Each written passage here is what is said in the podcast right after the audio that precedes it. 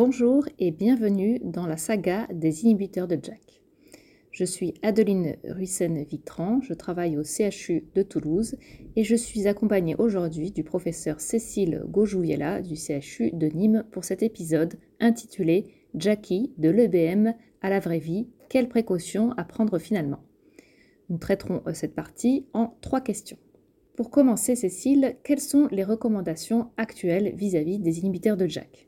Ben, vous avez tous reçu récemment hein, les dernières recommandations de la NSM hein, qui ont fait suite euh, aux recommandations du PRAC. Donc vous savez que dans certaines populations, qui sont les patients âgés de 65 ans et plus, les patients tabagiques ou qui ont euh, un passif tabagique de longue durée, les patients avec euh, des facteurs de risque cardiovasculaires ou des facteurs de risque de cancer, ben dans cette population-là, on envisage la classe des JAK inhibiteurs qu'en l'absence d'alternatives thérapeutiques. Et si c'est le cas, et donc il faut une discussion collégiale.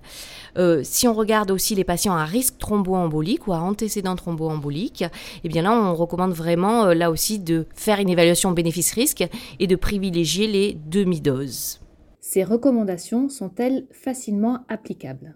Eh bien, c'est pas si simple, on le voit tout de suite quand on les lit. Alors l'âge, on comprend, 65 ans et plus, là, il n'y a pas de discussion. Mais dès qu'on rentre dans tabagisme ou antécédent de tabagisme de longue durée, Qu'est-ce que ça veut dire? Euh, Quel seuil? Quelle durée? Euh, Est-ce que c'est plutôt des gens qui ont beaucoup fumé ou même ceux qui n'ont pas fumé beaucoup mais pendant longtemps? Pareil, facteur de risque cardiovasculaire, quand on regarde un petit peu toutes les données dont on dispose autour des Jackie, on voit bien que tous les facteurs de risque cardiovasculaire ne sont pas du tout au même plan dans l'évaluation du risque. Donc non, à mon sens, il y a quand même beaucoup de choses à, à préciser.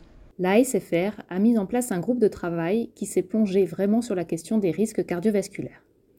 Finalement, Cécile, peux-tu nous synthétiser ces recommandations SFR et ce qu'il faut retenir? Oui, je trouve que ça a été une initiative vraiment euh, pertinente de la Société française de rhumatologie, donc ce groupe de travail mené par euh, le professeur Jérôme Avoc, qui a essayé de nous aider à y voir un petit peu plus clair dans l'évaluation des profils patients.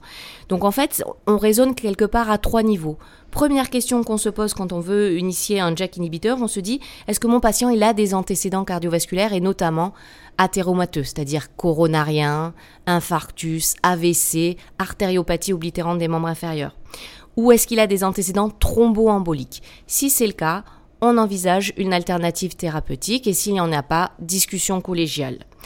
Deuxième niveau de réflexion quand on initie ou qu'on a envie d'initier un Jackie, est-ce que mon patient a 65 ans et plus? S'il a 65 ans et plus, là encore, on va plutôt privilégier une alternative thérapeutique. S'il n'y en a pas, c'est vraiment une discussion collégiale qui va conduire à, à l'initiation. Et enfin, troisième niveau de réflexion, on évalue ce risque cardiovasculaire.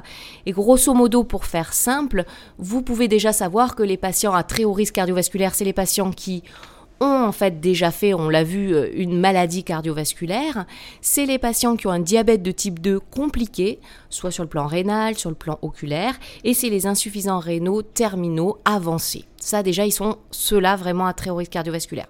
Et il faut aussi considérer les patients qui sont à haut risque cardiovasculaire, et cela, c'est trois facteurs là aussi, c'est des antécédents d'hypercholestérolémie familiale, des patients qui ont un diabète de type 2 même s'il n'est pas compliqué, et des patients qui ont une insuffisance rénale modérée.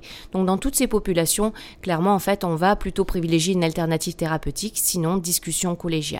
Et puis sur le risque thromboembolique, en fait on retrouve les facteurs de risque qu'on a déjà vus avant et qui se rajoutent, on a la thrombophilie, bien sûr, et l'obésité.